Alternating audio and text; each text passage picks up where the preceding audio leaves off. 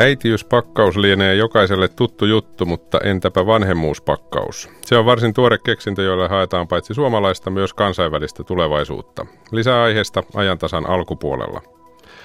Miten Kittilän kunta saadaan takaisin laillisuuden tielle? Sitä selvittämään valtio asettaa selvitysryhmän. Tuo kunta- ja uudistusministeri Anu Vehviläisen haastattelu kokonaisuudessaan tässä ajantasassa. Puolen jälkeen lähetämme lähestyvän itsenäisyyspäivän kunniaksi kortin veteraanille ja pohdimme myöskin, mitä tehdä, jos koululaisille, koululaiselle ei opiskelumaita. Ja lähetyksen lopussa perjantaiseen tapaan Yle vastaa osuus. Studiossa on Ylen strategiajohtaja Kunilla Uuls. Kysymyksiä voi lähettää sähköpostiin ajantasa.yle.fi tai laittaa lähetysikkunaan. Aivan aluksi kuitenkin työmarkkina-asiaa. Studiossa on Akilainen. Hyvää aamupäivää. Paperiliiton hallitus on muutama minuutti sitten kokoontunut pohtimaan mahdollisia työtaistelutoimia kokoukseensa. Aiemmin tällä viikollahan Paperiliitto katkaisi neuvottelut metsäteollisuuden kanssa. Studiossa on politiikan toimittajamme Jari Korkki, tervetuloa. Joo, kiitos hyvää aamupäivää. Seuraat näitä neuvotteluja, mitä sieltä odotetaan? No nythän Paperiliiton kokous, hallituksen kokous kestää varmaan pari-kolme tuntia ja ja tässä tämä heidän TES-neuvottelukuntansa, työehtosopimusneuvottelukuntansa, jo pani omilla valtuuksillaan ylityökielon päälle ja, ja katkaisi nämä työnantajan kanssa käydyt neuvottelut, joten vähintään tämä tietenkin vahvistetaan, mutta mahdollisuuksien rajoissa on, että sieltä lisätoimia on tulossa ja lakkovaroituskin saattaa olla mahdollinen, että kyllä tässä ikään kuin askelmerkit on perattu kohti rankempia toimia. Hmm. No rahasta varmasti puhutaan, mutta mikä näissä neuvotteluissa hiertää erityisesti? Tässä on pitkään hiertänyt jo se, että työnantaja on kaivannut paperiteollisuuteen entistä merkittävämpiä joustoja, eri, erilaisia järjestelyjä, joilla tätä työnantajan vanhakantaiseksi kokemaa järjestelmää saataisiin purettua. Siellä on muun muassa ulkoisen työvoiman teettämistä ja työnantajan kalliiksi kokemia juhlapyhiä ja sen sellaisia asioita. Että pitää muistaa se, että työnantaja on usean otteeseen todennut, että heille kelpaisi teknologia teollisuudessa voimassa oleva ja nyt taas uudelleen hiukan joustavoitettu järjestelmä sellaisenaan, minä päivänä tahansa paperi, paperiteollisuutta pidetään tämmöisenä vähän vanhanaikaisena jäänteenä. No, työntekijöillä tietysti kyse on saavutetuista eduista ja siitä, että kaikkihan on kauppatavaraa ja mm. niillä pitäisi joku hintakin olla, jos, jos niitä lähdetään myymään. Eli kysymys on käytännössä siitä, että työnantaja haluaa muuttaa muita ehtoja kuin sitä raha-asiaa ja tietysti työntekijäpuoli sitten haluaa niihin hintalapun kylkeen. Niin, tässä on mielenkiintoista se, että jo keväällä työnantaja tuli ulos tämmöisellä ikään kuin julistuksella siitä, että he ovat valmiita maksamaan, jos he saavat näitä niin sanottuja tekstimuutoksia, eli käytännössä joustoja tähän työehtosopimukseen silloin keväällä. Ja pitkään aikaan ei vielä rahasta puhuttu, ja nythän se on nähty, nähty siis tämä työnantajan tarjous. Eli puolitoista prosenttia kahden, kahdelle vuodelle kahdelle perättäiselle vuodelle olisi kustannusvaikutuksiltaan tuo korotus, jos näitä työnantajan tavoittelemia joustoja tulisi. Ja sitten työnantajan vaihtoehtoinen tarjous oli, oli että prosentti ja vuodeksi ja sen aikana koitetaan nämä joustot neuvotella. Ja nämähän molemmat tulivat siis tuoreeltaan tyrmätyksi. Että julkisuudessa on ehkä vähän tarrattu tähän työnantajan retoriikkaan siinä mielessä, että tästä puhuttiin sopimusesityksenä, että suomeksi sanottunahan se oli tarjous. Mm, aivan. No tässä on sopimuksia tehty aikaisemmin, eilenkin muun muassa tuli uutisia. Miksi juuri paperiliitossa on niin vaikeaa? No siitä on pitkä historia. Anteeksi, paperiteollisuudessa on si- niin si- Siinä on pitkä historia tietysti ja, ja helppo on muistaa palata tähän 2005 suureen työselkkaukseen, josta siitäkin muuten monesti puhutaan lakkona, vaikka se alkoi parin päivän lakkona, mutta sitten jatkui useamman viikon työsulkuna, jolloin nimenomaan työnantajapuoli puoli pani nämä tehtaat kiinni. Ja sitten sen alla taas taustalla on ehkä sellainen, että paperiliitto oli monet vuodet onnistunut puristamaan ikään kuin työnantajan pihtiensä väliin ja jotkut sanovat tätä 2005 selkkausta tähtisen sodaksi. siitä syystä, että metsäteollisuuden pitkäaikainen työmarkkinajohtaja Arto Tähtinen jäi silloin eläkkeelle ja ehkä halusi tässä viimeisessä neuvottelukierroksessa sitten vihdoin näyttää. näyttää ja, ja, ja tota, tämä olisi ollut yksi syy siihen työ, sulkuun. Toinen syy on tietysti se, että tämä koko metsäteollisuus on vankasti globalisoitunut. Nämä yritykset ovat kasvaneet aika päiviä sitten jo yli Suomen rajojen ja työnantajalla on huomattavasti korkeampi kyky kestää näitä työtaisteluita kuin joskus aikaisemmin. Ihan sen takia vaan, että, että tota, otetaan melkein firma mikä tahansa, niin se voi milloin tahansa siirtää jonkun tilauksen johonkin muuhun tuotantolaitokseen, vaikka Ruotsiin, hmm. jos Suomessa tulee lakko. No silloin taisi mennä seitsemän viikkoa silloin 2005 jotain sitä luokkaa. Miten sinä Jari Korkki näet tilanteen nyt, onko aineksia johonkin vastaavaa?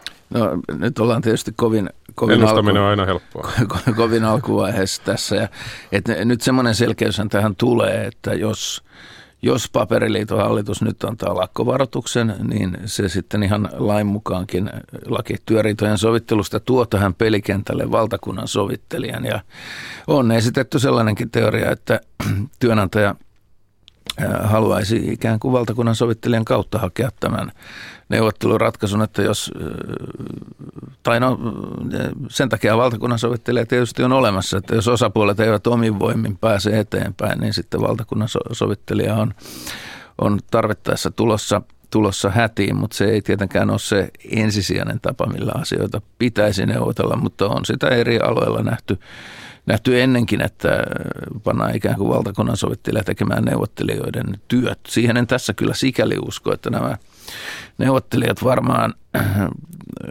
pääneuvottelijat varsinkin tuntevat toistensa lähtökohdat ja tavoitteet niin hyvin, että jos heidät nyt jollain taikatempulla vaihdettaisiin toiselle puolelle pöytää ikään kuin asianajajaksi, niin he osaisivat aivan yhtä hyvin ajaa sen toisen osapuolen asiaa.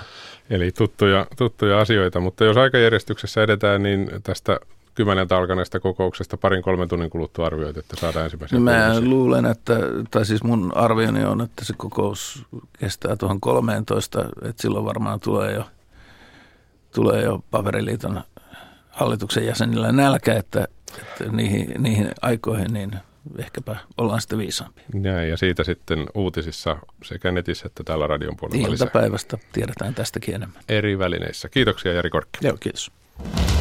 Tämä on ajan tasa. Ja kello on kohta 11 minuuttia yli 10. Helsingin yliopistossa on menossa jälleen Helsinki Challenge-tiedekilpailu, jossa etsitään uusia luovia ja toteuttamiskelpoisia ennen kaikkea ideoita melkeinpä kaikilta elämänaloilta.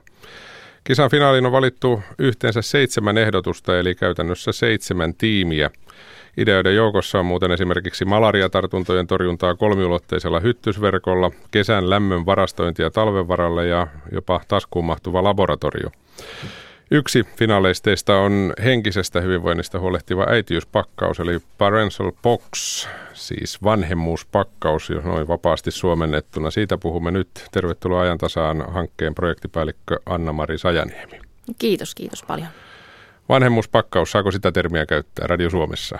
Saa, saa totta kai käyttää. Sehän on suora suomennus se on, se on hyvin suora, suora oikea suomennus. Me ollaan puhuttu ehkä enemmän henkisestä äitiyspakkauksesta, mutta toi on hirveän hyvä kanssa, hyvin, hyvin keksitty, että, että on nyt vähän analogiaa tuosta oikeasta äitiyspakkauksesta siinä, missä niin kuin suomalaiset lapset on saanut jo 80 vuoden ajan äitiyspakkauksen kotiinsa, missä tulee kaikenlaista materiaalista hyvää, niin sitten me haluttaisiin tarjota myöskin niin kuin perheille tämmöinen henkinen pakkaus kanssa siihen vanhemmuuden tuoksi, että, että missä meillä olisi sitten kaiken näköistä tukea ja neuvontaa, mitä vanhemmat voi tarvita, kun vauva tulee taloon. Niin sen takia tämä niin nimi-analogia tässä, mm. tässä äitiyspakkauksen. Niin, äitiyspakkauksen sisällön varmasti jokainen suurin piirtein suomalainen tietää, mitä siellä on. Ainakin joku mielikuva siitä on. Mutta mitäs tässä Parental Boxissa sitten on, eli henkisessä äitiyspakkauksessa on sisällä? Mm, no se idea Parental Boxissa on tosi yksinkertainen, eli me halutaan tukea ja neuvoa vanhempia siinä, että miten lasten kanssa oikeastaan ollaan.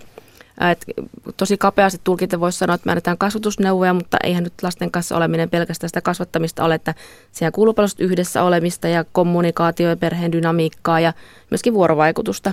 Että halutaan tukea sitä niin kuin vuorovaikutuksen, tai hyvää vuorovaikutusta sillä, että koska se, että vuorovaikutus voi olla hyvä sen lapsen kanssa, niin vaatii myös sen, että vanhempi pystyisi tunnistamaan, että minkälainen se mun lapsi oikein onkaan. Että kun lapset on kaikki vähän erilaisia, että osa on arkoja, lämpiä hitaasti uusiin tilanteisiin ja vaatii sen pitkä, pidemmän sopeutumisajan, kun taas jotkut on sitten niin kuin hirveän nopean temperamentin lapsia, jotka suinpäin aina uusiin seikkailuihin ja sitten siinä vanhemman tehtävä on enemmän olla vähän sellaisena jarruna, että nyt menee pikkasen lujaa ja opettaa myös lasta painaa sitä jarrua.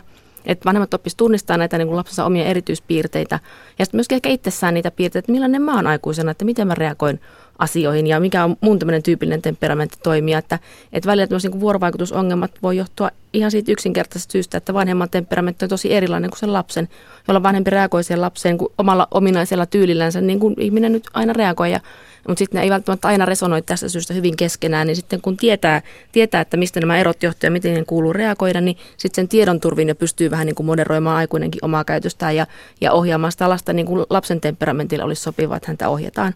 Niin mm. tässä me pyritään vanhempia neuvomaan, että, että auttaa sen niin kuin lapsen, lapsen ominaisuuksien tunnistamisessa ja miten sä autat juuri, juuri tämän unikin kombon omaavaa lasta. Mm. Niin se on yksi.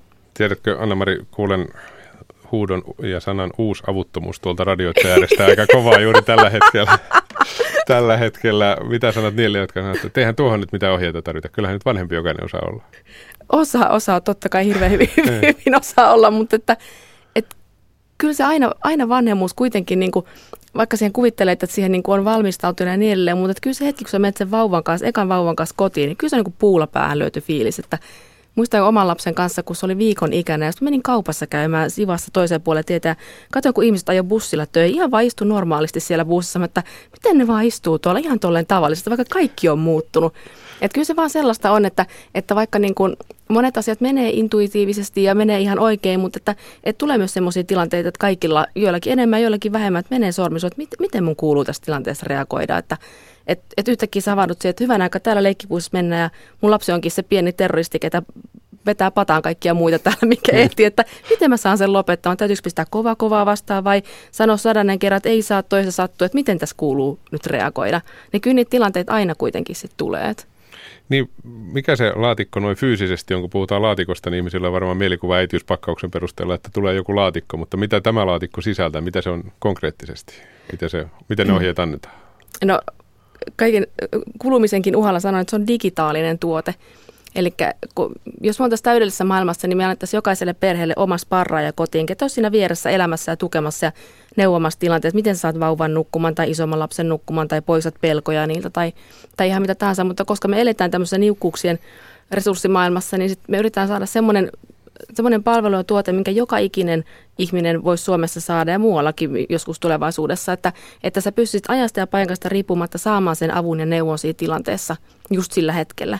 Niin se niin digitaalinen tuote on siihen ihan hirveän näppärä, että mitään semmoinen alusta, missä nyt äh, tämä on vielä hirveän kehitteellä tämä tuote, mutta näillä näkymin sinne tulee niin kuin tietoa siitä, että miten lapsi kehittyy vauvasta tuonne niin kuin kouluikäiseen saakka, että mitä sitä kehitystä tukevia elementtejä ja mikä sitä kehitystä voi haitata. Ja sitten myöskin pyritään rakentamaan semmoinen, koska aina tulee näitä niin konkreettisia ongelmatilanteita, että miten mä tässä nyt reagoin.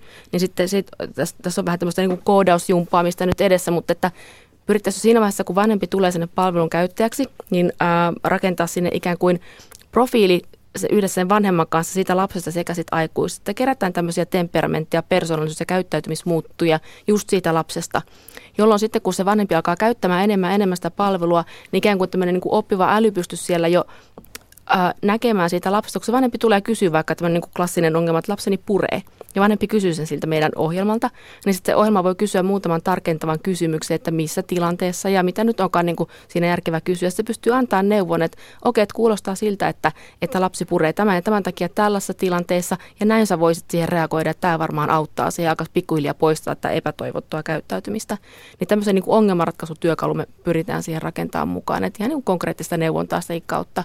Ja sitten myöskin, että vanhemmat pääsevät, koska se on hirveän tärkeää, että vanhemmat pääsevät juttelemaan muiden vanhempien kanssa, jotka on samassa tilanteessa, niin pääset juttelemaan sitten näiden muiden vanhempien kanssa, mutta mielellään että se ympäristö olisi moderoitu sillä tavalla, että, että ketään ei kritisoitaisi niiden tekemien valintojen perusteella. Että olisi semmoista niin kuin, ö, järkevää ja, ja ystävällismielistä keskustelua, niin semmoinen me pyritään vanhemmille kanssa rakentamaan, että se pystyy juttelemaan mukavassa hengessä omista kuulumista, hyvistä ja huonoista hmm. asioista. Hmm. Miten on valittu ne asiat, mitä sinne pakettiin niin sanotusti laitetaan, eli ne kysymykset, mihin se vastaus tarvitaan, että tämä asia on sellainen, että tähän varmaan pitää puuttua, mutta tämä toinen hoituu itsestä. Miten te olette valinneet ne asiat?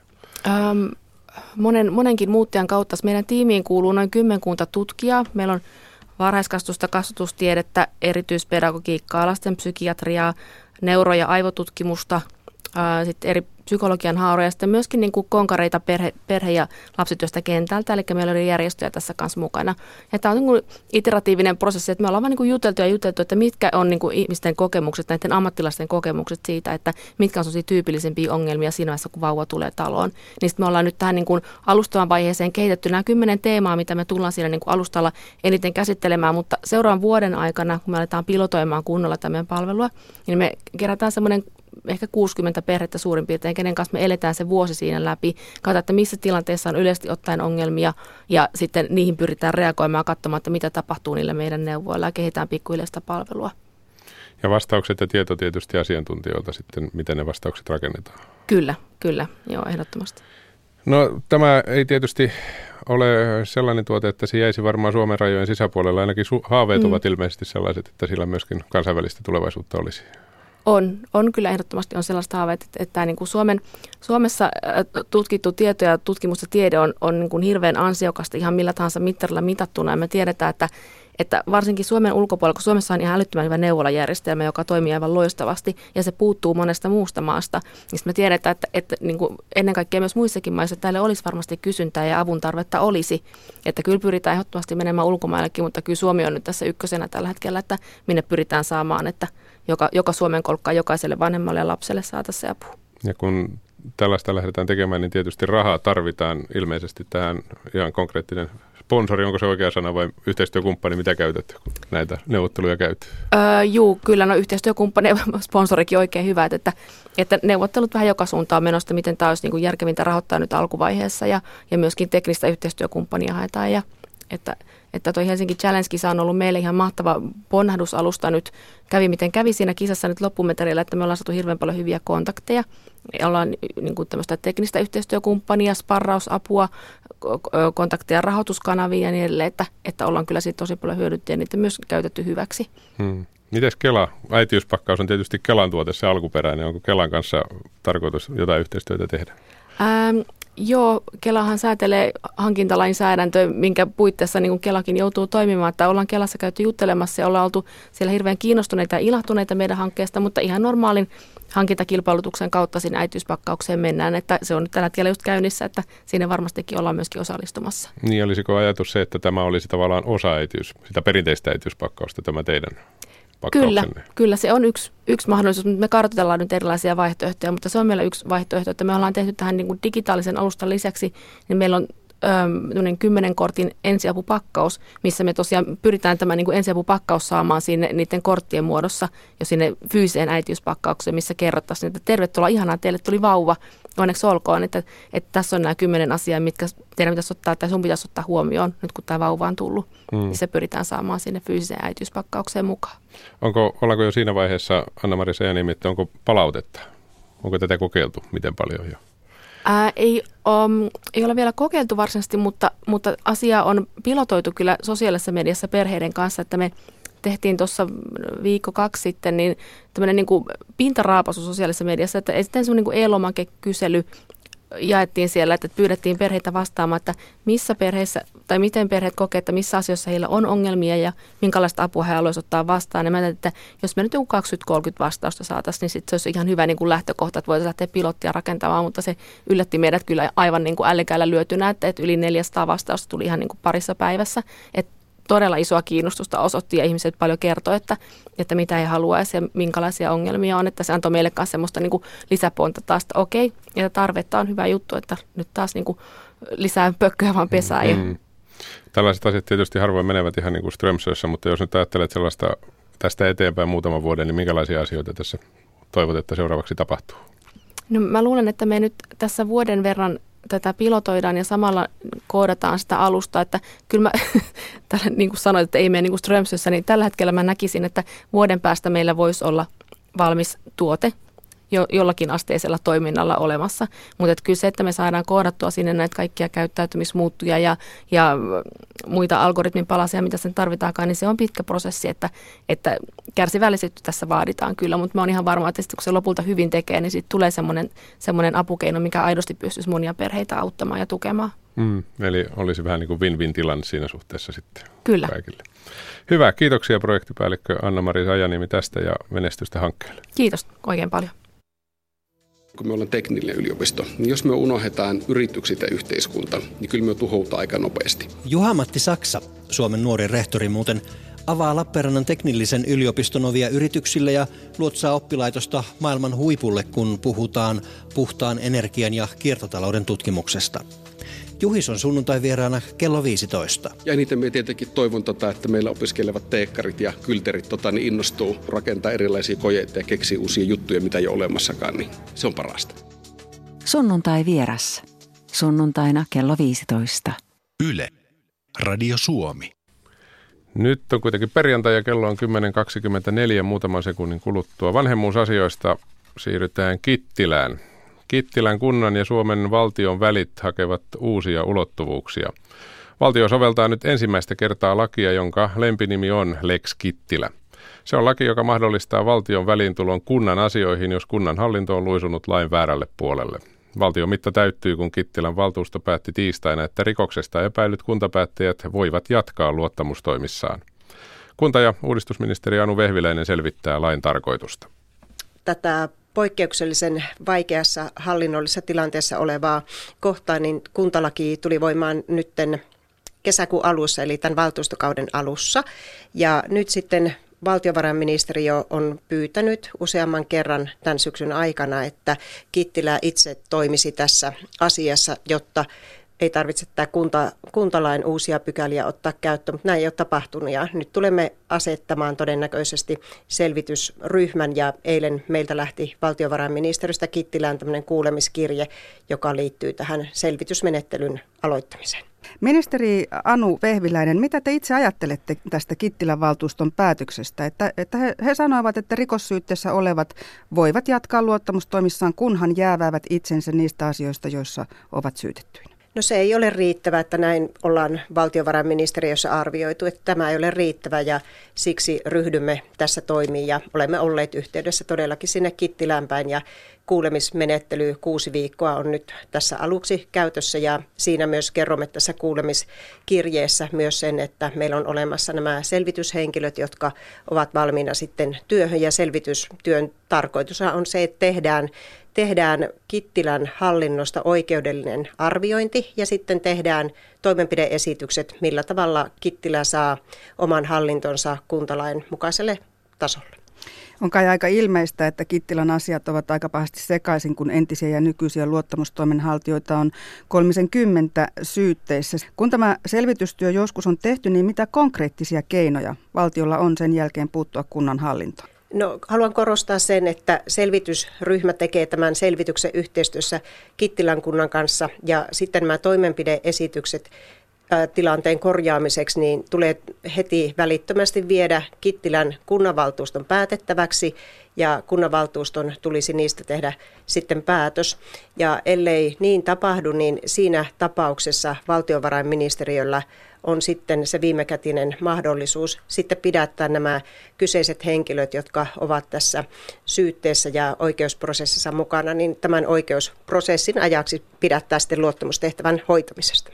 Tällaisesta ei taida olla Suomen historiassa ennakkotapausta. Mitä arvelette, joudutaanko tällaiseen menemään? No kyllä tämä näyttää todennäköiseltä nyt Kittilän osalta, että tähän joudutaan menemään. Aina on mahdollista, että kyseiset henkilöt, kyseiset luottamushenkilöt, jotka ovat saaneet syytteet, niin voisivat vielä itse vetäytyä tästä luottamustehtävän hoitamisesta, mutta jotenkin minulla on sellainen olo, että se näyttää epätodennäköisesti. Yksi henkilöhän on näin toiminut. Ja tietysti itse ajattelen kuntaministerinä tätä asiaa niin, että suomalainen demokratia ja kunnallinen päätöksenteko, se on niin valtavan arvokas asia, että meillä ei ole minkäänlaista mahdollisuutta olla huomioimatta sitä, mitä kuntalaissa on säädetty. Ja minusta tämä on myös kunnallisen itsehallinnon puolustus sitä kautta, että kansalaiset voi luottaa kuntapäättäjiin siinä, että hallinto on hyvällä tolalla, se on uskottavaa ja avointa. Kittilän monimutkaisiin epäselvyyksiin liittyy kunnan osittain omistaman hissiyhtiön toimitusjohtaja Jouni Palosaaren väärinkäytösepäilyt, kunnanjohtaja Anna Mäkelän laiton erottaminen. Ja nyt siis, kuten tässä on puhuttu, niin ison joukon kunnanvaltuutettujen ja kunnanhallituksen jäsenten joutuminen epäilyksi rikoksista luottamustoimessaan. Tämä on aika karua tekstiä. Minkälaiseksi te, Anu Pehviläinen, kuvaatte Kittilän kunnan tilaa nyt? No kyllä se on vakava, että tätä on seurattu tarkasti ministeriössä ja myös hallituksen puolelta viime, viimeisten kuukausien ja ehkä vuosienkin aikana, mutta tietysti se, että 13. päivä lokakuuta Oulun syyttäjävirasto kertoi, että lähemmäksi 30 henkilöä on saa, saa syytteen ja kysymyksessä on nimenomaan tämä törkeä virkeäaseman käyttäminen, eli erittäin vakavista asioista on kysymys. Mutta sitten mä korostan sitä, että on varmasti kyllä myös Kittilänkin etu, että sinne saadaan hyvä hallinto hyvälle tolalle ja jotenkin olin huomaavina niin tällä viikolla myös sellaisia kommentteja sieltä Kittilästäkin päin, että toivon, että tässä päästään menemään eteenpäin. Kun te äsken sanoitte, että tässä ollaan puolustamassa kuntien itsehallintoa ja, ja kuntademokratiaa, niin aika paljon on puhuttu siitä, että kuntapäättäjät voivat helposti joutua elinkeinoelämän voimahahmojen painostuksen tai vähintään voimakkaan suostuttelun kohteiksi. No Kittilän, Kittilän pieni kunta ja siellä pyörii kunnan mittakaavassa iso turismi. Miten voi ehkäistä sitä, että, että vaikkapa yksi keskittynyt elinkeino pystyy vaikuttamaan liikaa kunnan asioihin?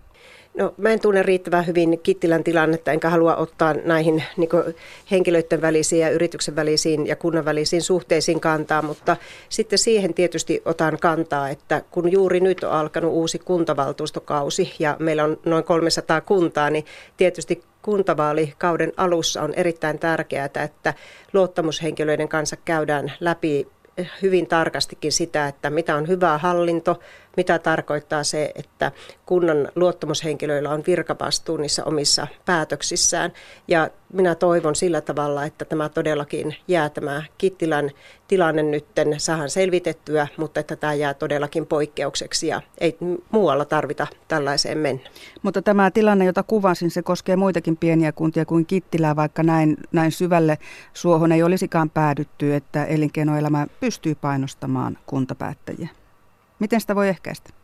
No se on niin kuin jo sanoin, että se on ensimmäinen edellytys on hyvälle luottamushenkilölle ja hyvälle hallinnolle se ja myös virkamiesten puolelta hyvälle virkatyölle se, että tuntee säädökset hyvin ja tietää, että miten säädöksien puitteissa voi noudattaa kuntalakia ja esteellisyyssäännöksiä ja kaikkia lainsäädäntöä, joka päätöksentekoon liittyy. Mä arvelen kyllä niin, että tässä suuressa kuvassa viimeisten vuosikymmenien ja vuosien aikana kuntapäättäjät ovat tulleet paremmin tietoiseksi ja myös virkamiehetkin ovat tulleet paremmin tietoiseksi, koska olemme nähneet myös aika näyttäviä oikeudenkäyntejä myös pääkaupunkiseudultakin siitä, että minkälaisia yhteyksiä saattaa olla johtavilla virkamiehillä ja sitten elinkeinoelämällä. Ja nämä on tietysti tärkeää, että näistä myös puhutaan, mutta sen sanoisin, että kaiken A ja O on, että on hyvät tiedot siitä, että mikä on niin oikein ja mikä on sopivaa. Entä jos Kittilässä halutaan vielä valita uudelleen näitä samoja henkilöitä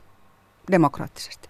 No mä sanon niin, että mun rooli tässä kohtaa on se, että mä puolustan kuntalain mukaista menettelyä ja ajattelen sillä tavalla, että sitä kautta saadaan tämä tilanne siellä, siellä korjattua. Se tiedetään kyllä, että näiden syyttäjäviraston esittämien syytteiden lisäksi on myös muita asioita esitutkinnassa ja ei ole varmuutta siitä, että onko ehkä tulossa lisääkin tämmöisiä syytä, syytepäätöksiä, mutta tässä nyt pitää lähteä tätä lanka kerää kerimään sen mukaisesti, mitä kuntalaki antaa meille mahdollisuuksia. Näin Kittilässä. Kittilä on yksi yksityiskohta teidän pöydällänne. Laajempi asia, suorastaan historiallisen suuri, on tekeillä oleva maakuntauudistus. Se on viime aikoina herättänyt voimakasta kritiikkiä erityisesti suurimmissa kaupungeissa. Ne katsovat olevansa koko maan kehityksen vetureita ja haluavat itse päättää työllisyys- ja elinkeinopolitiikastaan ilman maakunnan ohjausta. Mitä te ajattelette kaupunkien huolesta? No, mä en ensinnäkään pidä vastakkainasettelua kovin hyvänä, vaan pitää ajatella, että vahvat kaupungit, vahvat kunnat, vahvat maakunnat, että siitä syntyy hyvä toimiva Suomi. Mutta kun olen miettinyt tätä niin kuin vähän syvemmin, että mistähän tässä saattaa olla kysymys, niin kyllä mä jotenkin ajattelen sitten, että tässä kritiikissä on osittain kysymys muutosvastarinnasta ja osittain ehkä tämmöisestä vallan menettämisen pelostakin. Eli kun meillä tällä hetkellä on kunnat ja valtio ne tahot, joilla on kansanvaltainen perusta tehdä päätöksiä päätöksiä eri asioista, niin voi olla, että on tämmöistä vallan menettämisen pelkoa siihen, että tälle Suomen kehittämisen ja päätöksenteon areenalle tulee uusi kansanvaltainen elin, eli nämä uudet maakunnat. Ja uskon, että tässä on tämmöistä niin epäluuloa ja pelkoa siitä, että minun mielestäni kertoo. Näin sanoi kunta- ja uudistusministeri Anu Vehviläinen. Häntä haastatteli edellä Seija Vaaherkumpu. Tämä on ajan tasa. Ajan tasassa lähetetään seuraavaksi kortti veteraanille ja pohdimme tässä lähetyksessä myös sitä, mitä tehdä, jos koululaiselle ei koulumaita. Mistä sitä motivaatiota pitäisi etsiä? Ja lähetyksen lopussa Yle vastaa studiossa strategiajohtaja Gunilla Uuls. Kysymyksiä voi laittaa tuonne lähetysikkunaan yle.fi kautta Radio Suomi ja sieltä osallistu keskusteluun tai sitten lähettää sähköpostiin ajantasa.yle.fi. Ja niinhän se on, että itsenäisyyspäivä jälleen vääjäämättä lähestyy. Vielä on vajat pari viikkoa aikaa kiittää veteraania kortilla. Posti- ja veteraaniliitot järjestävät nimittäin jälleen korttikampanja. Meillä on puhelimessa Postin liiketoimintajohtaja Laura Luoma. Hyvää aamupäivää. No hei, samoin sinulle. Mites oikein pitää toimia, jos haluaa kortin veteraanille lähettää? No kirjoittaa kortti tai kirje, ja, ja jossa haluamansa viestin veteraanille, johon kirjoittaa sen ja sitten kirjoittaa osoitekenttään tämän kampanjan osoite, Posti Oy, kortti veteraanille, postilokero 7230 ja sitten vielä 00002 Helsinki. Ne tulee kortit meille tänne, me tarkistetaan jokainen ja välitetään ne eteenpäin ää, veteraaneille. Ja miten valitaan, mikä kortti lähtee kenellekin? Onko se ihan sattumaa? Se on ihan sattumaa ja, ja, ja tota, useammalle, useammalle veteraanille voi tulla useampikin kortti. Et tavoite on, että vähintäänkin yksi kortti per veteraani, joita, joita meillä vielä Suomessa 17 000 on meidän keskuudessa ja, ja jotkut saavat – yhden, jotkut voivat saada useammankin kortin. Esimerkiksi oma äitini sai viime vuonna kolme veteraanikorttia. Miten ja missä vaiheessa nämä kortit sitten jaetaan? Varmaan ihan normaali postin mukana, mutta tulevatko ne sitten itsenäisyyspäivän alla? Normaalin postin mukana kyllä joo, eli kun ne kortit tänne saadaan ja kir- kirjeet ja tarkistetaan, niin sitten me, me postitetaan ne niin uusissa kuorissa semmoisen saatteen kerran veteraanille, jossa siinä saatteessa kerrotaan, että missä tästä on kyse, että hän ei ihmettele lähetystä. Ja, ja sitten me jaetaan ihan normaalisti päiväpostin mukana öö, tota, veteraaneille ennen itsenäisyyspäivää. Joo. Ja veteraanijärjestöt ovat ilmeisesti tässä hommassa tiiviisti mukana, eli tästä on veteraanien kanssa niin sanotusti etukäteen jälleen kerran sovittu. Ollaan sovittu jo. Meillä on ihan yhteneväinen intressi tässä ja tavoitteet. Halutaan, halutaan jakaa jakaa niin kuin iloa ja kiitosta veteraaneille ja, ja, ja veteraanijärjestöt lähtivät tähän, tähän touhuun oikein mielellään mukaan. Me siis saamme heiltä osoitteistot, joihin, joihin sitten nämä lähetykset lähetämme. Tämä kampanja on nyt menossa ymmärtääkseni kolmatta kertaa. Miten aikaisemmat vuodet, millaisia korttimääriä on tullut? 2015 oli ensimmäinen kerta Oot oikeassa, kun, kun kampanja käynnistettiin. Silloin saatiin noin 15-16 000 korttia. Hieno määrä. Viime vuonna, kasva, viime vuonna määrä kasvoi. 25 000 korttia saatiin, että sen takia useampikin veteraani sai useamman kortin. Tänä vuonna tavoitellaan kyllä vähintäänkin siis sitä, että jokainen, jokaiselle veteraanille pääsi siinä kortin, kortin tai kirjeen lähettämään. Ja paitsi yksityiset ihmiset, niin porukat voivat tietenkin varmaan myöskin osallistua. Minkälaisia ryhmiä tähän mennessä on mukana ollut? No niitä kortteja kirjeitähän on aivan mielettömän ihana tarkistaa ja, ja katsoa, että viesti on, viesti on oikea, et, ettei niinku ketään niinku häiritse tai tuota mielipahaa. Siellä on päiväkotiryhmien piirustuksia, usein piirustuksia eikä ehkä niinkään kirjeitä. Koululuokki, koululuokat on lähettänyt yhdessä jokainen viestinsä työporukoita, harrastusporukoita ja ihanan paljon näkee, että on niin perheet lähettänyt. Eli yhdessä kuoressa tulee ehkä äidiltä, isältä ja, ja, ja jokaiselta lapselta oma viesti. Eli, eli tällä lailla niin tästä tärkeästä aiheesta, eli Suomen itsenäisyydestä ja, ja, Suomen historiasta on, on niin isommallakin porulla, porukalla puhuttu. Joku varmaan miettii nyt, että mitä siihen korttiin sitten pitää kirjoittaa, paitsi se osoite. Pitääkö esimerkiksi omia tietoja laittaa miten paljon? No vi- viesti on kyllä ihan vapaa, eli, eli se sisältö, sisältö on, on, on, on tietysti toivotaan, että se on kunnioittava, veteraania kunnioittava. Nimeä ei ole pakko laittaa. Suurin osa kyllä kirjoittaa siihen nimensä ja jopa jotkut osoitteensakin, koska on, on mahdollista ja, ja, ja tiedetään, että näitä, näitä keissejä on ollut, että, että sitten veteraani on yhteydessä henkilöön, jolta hän korttinsa on saanut. Useimmissa korteissa kiitetään veteraaneja itsenäisestä Suomesta tai että veteraani on taistellut tärkeän asian puolesta tai että me saadaan Suomen sataa vuotta juhlia, juhlia vapaana maana ja, ja niin edelleen. Monessa toivotetaan hyvää itsenäisyyspäivää tai hyvää joulua ja niin edelleen. Mutta siis periaatteessa viesti saa olla mikä vaan. Ja viimeinen postituspäivä on 16. päivä kuluvaa kuuta, eli pari viikkoa vielä aikaa. Ja sanot tähän loppuun vielä Laura Luomasen osoite. Se toki varmaan myöskin postin nettisivulta löytyy, mutta mihin Se löytyy joo, posti.fi kautta kiitos. Sieltä löytyy tarkempia tietoja kampanjasta, mutta osoite on Posti Oy, kortti veteraanille, PL 7230 00002 Helsinki. Sillä tulee kortit meille perille. Kiitoksia postin liiketoimintajohtaja Laura Luoma. Kiitos, hei. Suomen radio jälleen kello 11.03. Matti Ylönen, tervetuloa. Kenelle lähtee kortti teiltä? Meitä lähtee kortti itse asiassa. Meitä lähtee ö, kortti Ouluun, sitten meitä lähtee kortti Merikarvialle. Nyt vietetään pyhänpäivän aattoa ja huomisesta oikeastaan jos et voi näin sanoa, niin alkaa hautausmaiden vierailusesonki, joka kestää et sinne jouluun, jouluun ja jopa joskus pidemmällekin asti. Eli huomenna on semmoinen päivä, että käydään varmasti haudoilla itsenäisyyspäivänä, varsinkin sankarihaudat täyttyy ja tänä vuonna eritoten, kun on Suomi 100 juhlavuosi ja sitten jouluaatto, mutta me päästään Ouluun kyselemään hautausmaalta, että miten tämä näkyy sitten heidän arjessaan, kun yhtäkkiä alkaakin tämmöinen niin sanottu high season.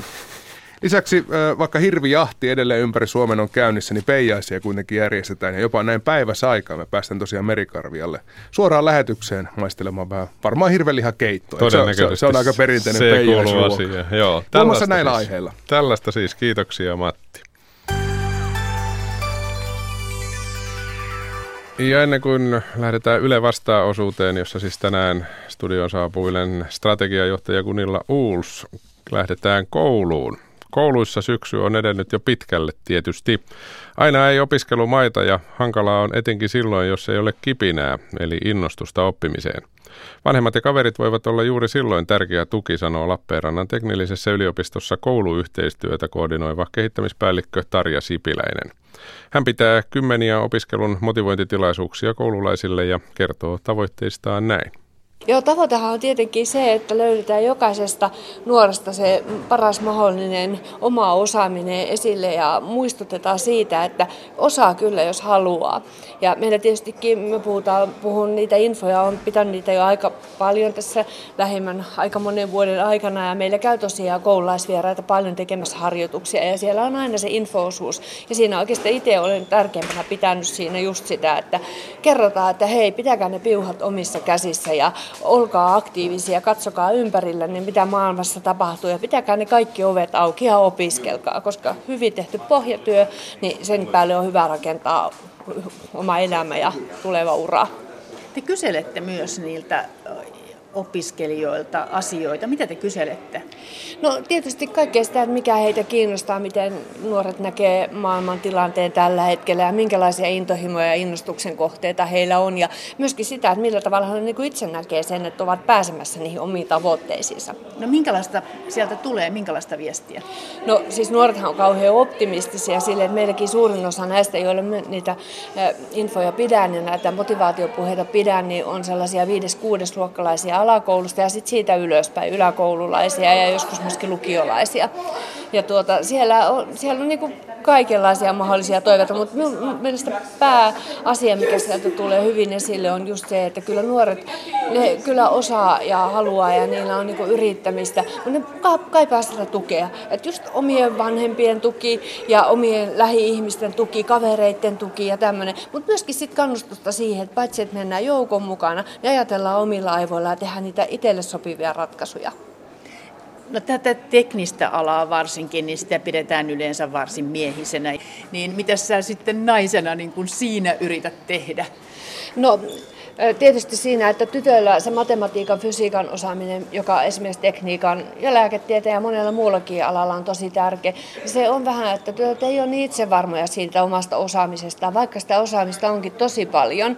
Ja siinä tietenkin se tärkein asia on tuo esille sitä, että niihin niin pystyy pystyy itse vaikuttamaan. Kannattaa valita niitä, niitä ja mennä vähän semmoisen vaikeamman kautta. Laittaa rimaa itselle sen verran korkealla, että sen yli tarvii vähän niin kuin ponnistella. Et hyvä käytännön esimerkki on se, että tänään meille tulee Imatralta semmoinen noin 50 tytön, yläkoululaistytön ryhmä, jotka sitten tulee tänne näin, tekee harjoituksia ja näkee tätä meidän toimintaa. Ja sitten siellä myöskin pidetään, pidän heille pienen motivaatiopuheen siitä, että että miten tätä maailmaa varmaankin kannattaisi kaikkien kuulun ja nähdyn kannalta katella ja tosiaan pitää silmät korvat auki. Niin ja ehkä se sitten myöskin tasapainon kannalta on mukavampi, että on suurin piirtein saman verran tyttöjä ja poikia opiskelemassa? Kyllä, vaikka ei edes se, että saman verran, mutta kuitenkin, että molempia löytyy. Meillä on kuitenkin se monessa niin kuin, tekniikan alallakin työtä tehdään monta kertaa tiimeinä. Ja se, että sitä näkemystä tulee erilaisilta ihmisiltä, erilaisilta osaajilta, niin sehän tuo aina sen parhaan lopputuloksen. Ja niin se kyllä tässäkin asiassa ja siinä myöskin nämä sukupuoliasiat on sitten tärkeitä. Se ehkä antaa paljon enemmän, että siellä on sekä tyttöjä että poikia, koska se näkemys voi olla niin erilainen. Nimenomaan se rikastuttaa moni vanhempi ehkä kokee, että, että aika on heidän opinnoistaan jättänyt, ettei nyt enää oikein pysty sanomaan yhtään mitään eikä motivoimaan mihinkään, niin, niin mitä siellä pitäisi tehdä?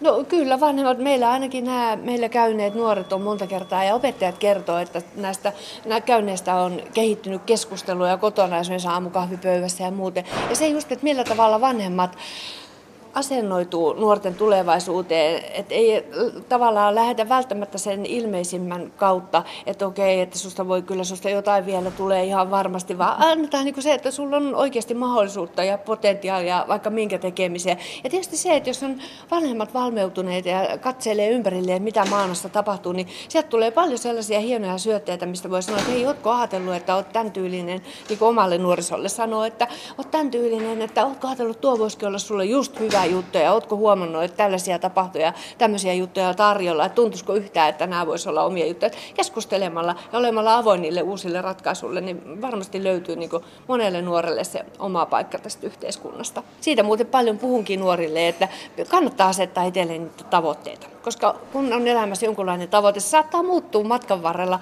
monta monta kertaa. Mutta yleensä teettää sen, että kuitenkin tekee sellaisia valintoja, jotka ohjaa sellaisiin siihen, mikä on itsellä se kirkkain tähti olemassa. Ja toisaalta sitten toinen puoli, että jos ei ole mitään sitä yhtä asiaa, mikä itseä kiinnostaa tai kahta asiaa, niin sitä suuremmalla syyllä kannattaa olla silmät ja korvat auki ja katella ympärille, ettei sulje mitään pois. Elämä on aika pitkä, että sinä aikana voi niin kuin kokea aika monenlaisia asioita ja olla monenlaisissa tehtävissä. Kyllä, joo. Itse on tästä ihan hyvä esimerkki. Olen ollut yliopistolla mm, 17 vuotta, mutta sitä en olin ihan eri alalla, elintarvikealalla. Ja siellä markkinointi- ja johdon tehtävissä. Ja täytyy sanoa, että tämä muutos tänne näin niin on kyllä ollut ihan erityisen avartava kokemus. Ja se omista kokemusta ja omista lähipiirikokemusta monta kertaa kyllä löytyy hyviä aineksia myöskin näihin motivaatiopuheisiin. Joo, että ei koskaan voi tietää, että, että mitä tuleman pitää. Ei voi, ei. Ja sitten kun on pohja rakennettu hyvin, niin silloin ne käännösten tekemiset on hyvin mahdollisia ja jopa helppojakin. Näin sanoi kehittämispäällikkö Tarja Sipiläinen Lappeenrannan teknillisestä yliopistosta. Hänet tapasi Maria Alakukko. Tämä on ajan tasa. Perjantai-aamupäivä kello on 10.47. Sehän tarkoittaa sitä, että on vuorossa Yle vastaa osuus. Tällä kertaa studiossa on Ylen strategiajohtaja Gunilla Uuls. Tervetuloa. Kiitos, kiitos kutsusta. Täällä on mukava olla. Strategiajohtaja, sanotaanko nyt vaikka niin, että ei kerro ihan hirveän paljon. Kerro meille, mitä tekee Yleisradiossa strategiajohtaja. Joo, ei se varmasti suurelle yleisölle kerro, kerro paljon. Ää, toimin siis strategiajohtajana hyvin lähellä toimitusjohtajaa. Mulla on pieni tiimi, 15 henkilöä. Ja meidän ehkä tärkein tehtävä on valmistella strategiaa, fasilitoida. Me tehdään erittäin tiivisti yhteistyötä yksiköiden kanssa ja yhdessä pyritään luomaan sitä niin kuin yhteistä tulevaisuuden kuvaa. Me seurataan paljon toimintaympäristöä, meillä on paljon yhteyksiä Ylen ulkopuolella, kansainvälistä yhteistyötä. Toimin itse hyvin tiivisti yhdessä – kollegoiden kanssa muista Pohjoismaista. Ja tämä on tapa, jolla me koko ajan pidetään jotenkin, niin kuin, yritetään ymmärtää, että mihin tämä maailma menee ja millä tavalla se vaikuttaa Ylen toimintaan. Ja sitten hyvin konkreettisesti yhdessä yksiköiden kanssa mietitään, että mitä, mitä pitäisi nyt priorisoida ja, ja mikä, on, mikä on enemmän tärkeää kuin, kuin, kuin muut asiat ja, ja, ja millä tavalla me varmistetaan, että Ylen resurssit tulee, tulee yleisöiden parhaaseen palveluun. Ehkä konkreettia saadaan myöskin sillä tavalla, että jos mietitään nyt vaikka tällä hetkellä, mitkä ovat niitä asioita, joita pitää priorisoida, eli nostaa toisten edelle tällä hetkellä, miten on ajateltu?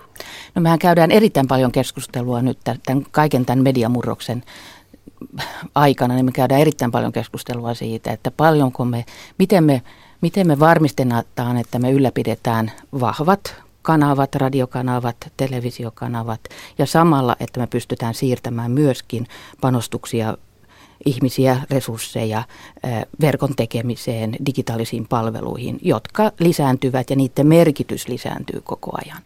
Ja tämä, tämä, on se, tämä on se vaikea tietyllä tavalla yhtälö, jonka meidän pitää koko ajan yrittää, yrittää ratkoa.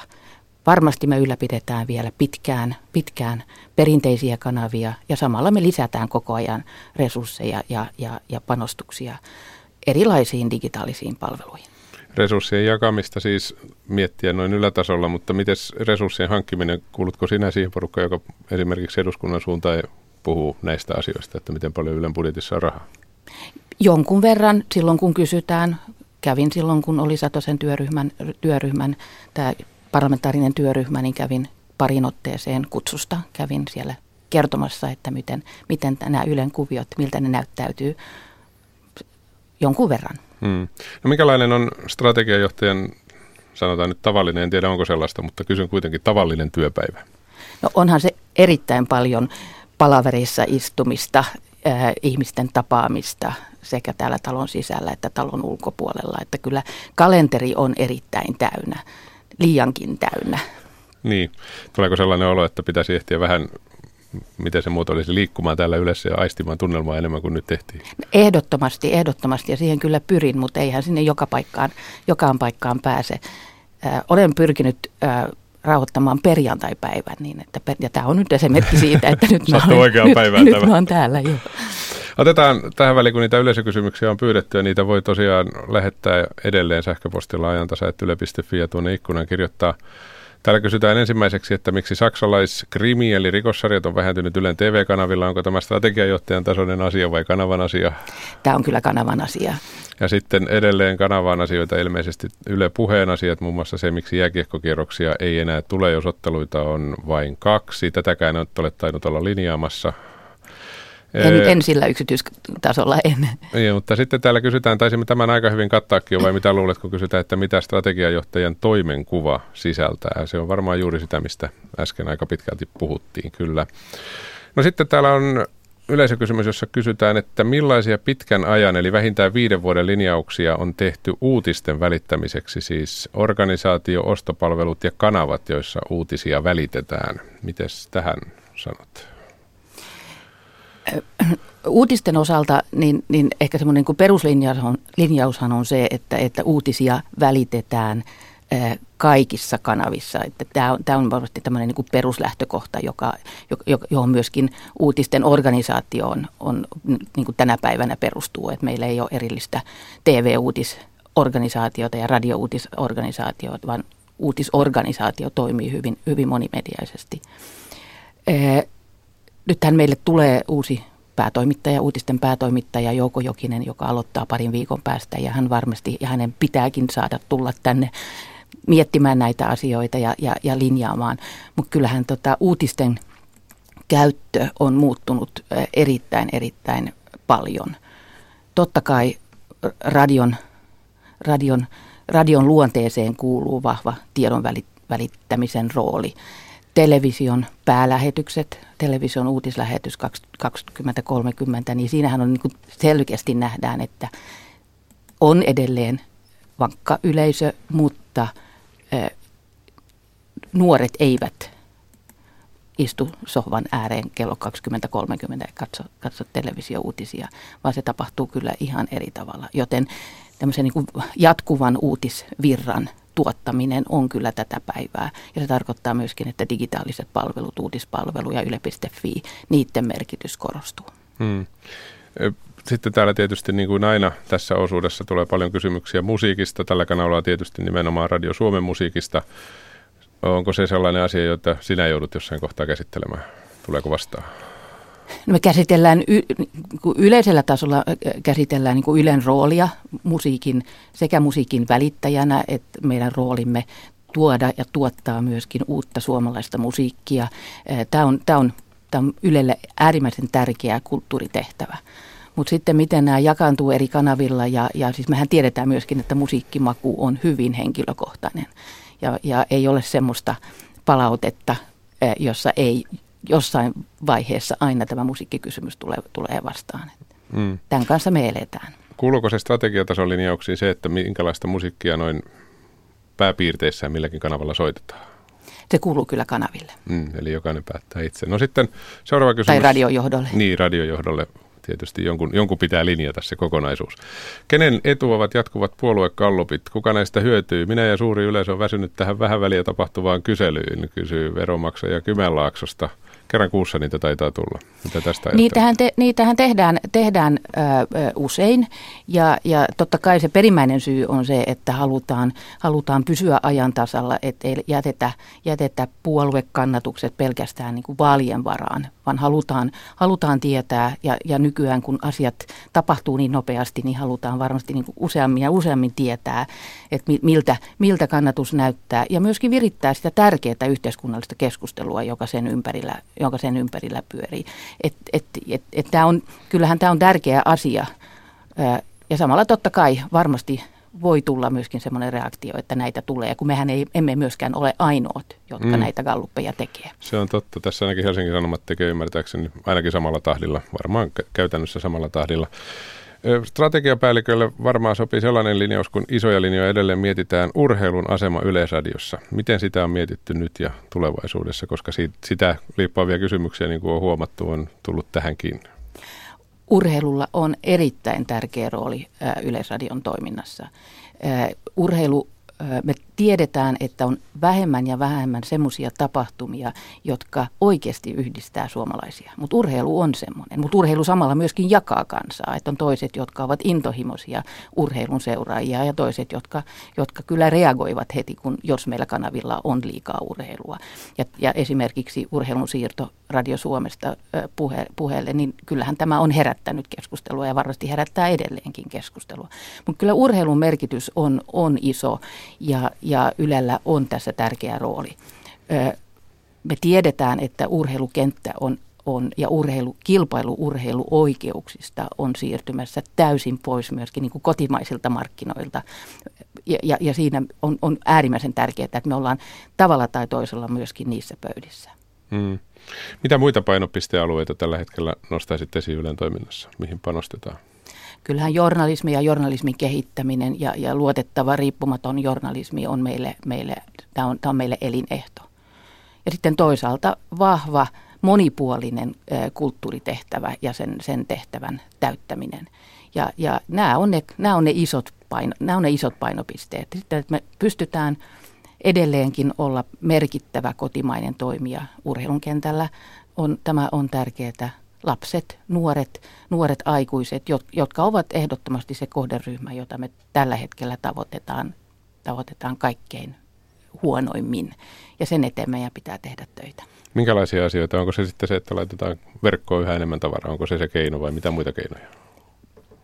Pelkkä julkaisutapa pelkkä, ei, ratkaise ei, mitään. ei, ei ratkaise mitään, vaan kyllä tässä on kysymys erittäin paljon myöskin sisällöstä, tavasta tehdä sisältöjä, kenen kanssa se tehdään. Tämä on, tämä on todella tämä on, niin tämä on sisältöjen julkaisujen ja, ja, ja niin kaikkien keinojen käyttö. Et, niin konseptit pitää miettiä ihan eri tavalla. Hmm. Koska me emme kysymyksiä sen kummemmin valikoivaa luemme nämä ääneen ja sitten katsotaan, mitä tapahtuu, niin täällä on kysymys, jossa kysytään, että voiko Yle koskaan kertoa esimerkiksi maahanmuutosta objektiivisesti, kun laissa Yleisradiosta on annettu strateginen päämäärä edistää monikulttuurisuutta Suomessa. Mitä sanot tuohon? Lain, lain tekstihän muuttui muuttui. Ja, Näin muistelen, tosiaan. Ja, tota, ja, ja Ylen tehtävä ei ole edistää, vaan Ylen tehtävä on, on, on tukea monimuotoista yhteiskuntaa ja eri kulttuureja. Mitä se tarkoittaa käytännössä? Mitä sinä sen tulkitset? Minä tulkitsen sen sillä tavalla, että meidän pitää pystyä ja Ylen pitää pystyä hyvin monipuolisesti sekä tukemaan erilaisia kulttuureja sisällöillä, eri tavoilla, eri keskustelun muodoilla. Peruslähtökohta on se, että, että Yle on riippumaton ja, ja, ja luotettava taho, joka pystyy monipuolisesti puhumaan näistä välillä myöskin erittäin vaikeista asioista. Mm. Viimeinen asia vielä, mietin tuota urheilukulttuuriasiaa, että kulttuurista ei käydä sellaista no, lööppikeskustelua lainkaan niin paljon kuin urheilusta, mutta minkälaisista asioista sinulle asti tulee palautetta eniten? Onko se urheilu, onko se kulttuuri, onko se jotain ihan muuta, mikä tulee sinun pöydällesi asti? No kyllähän tämä, tämä Tämä vuosi on osoittanut sen, että, että journalismi ja, ja, ja Ylen rooli journalismissa on se, joka kaikkein eniten puhuttelee noin niin kuin, niin kuin yleisellä tasolla. Sitten ne yksittäiset, yksittäiset palautteet, jotka tulevat, niin ne tulee hyvin paljon enemmän sitten yksittäisistä sisällöistä, ohjelmista, niiden että mis, millä kanavalla ne tulee, tuleeko ne oikeaan aikaan, musiikista, yksittäisistä voi olla joku yksittäinen artistikin, joka, joka herättää, mm, häiritsee. häiritsee. Et, et ne on sitten hyvin, hyvin yksityiskohtaisia, mutta sanotaan yleisellä tasolla, niin kyllä tämä niin tiedon välityksen rooli ylipäätänsä ja Ylen rooli, rooli ja Ylen riippumaton rooli, tämä on ollut aivan keskeinen keskustelu tämän vuoden aikana. Hyvä, kiitoksia tästä keskustelusta Ylen strategiajohtaja Kunila Uusi. Kiitos kun pääsit käymään. Kiitos. Ja ajantasa jälleen iltapäivällä kello 14.03.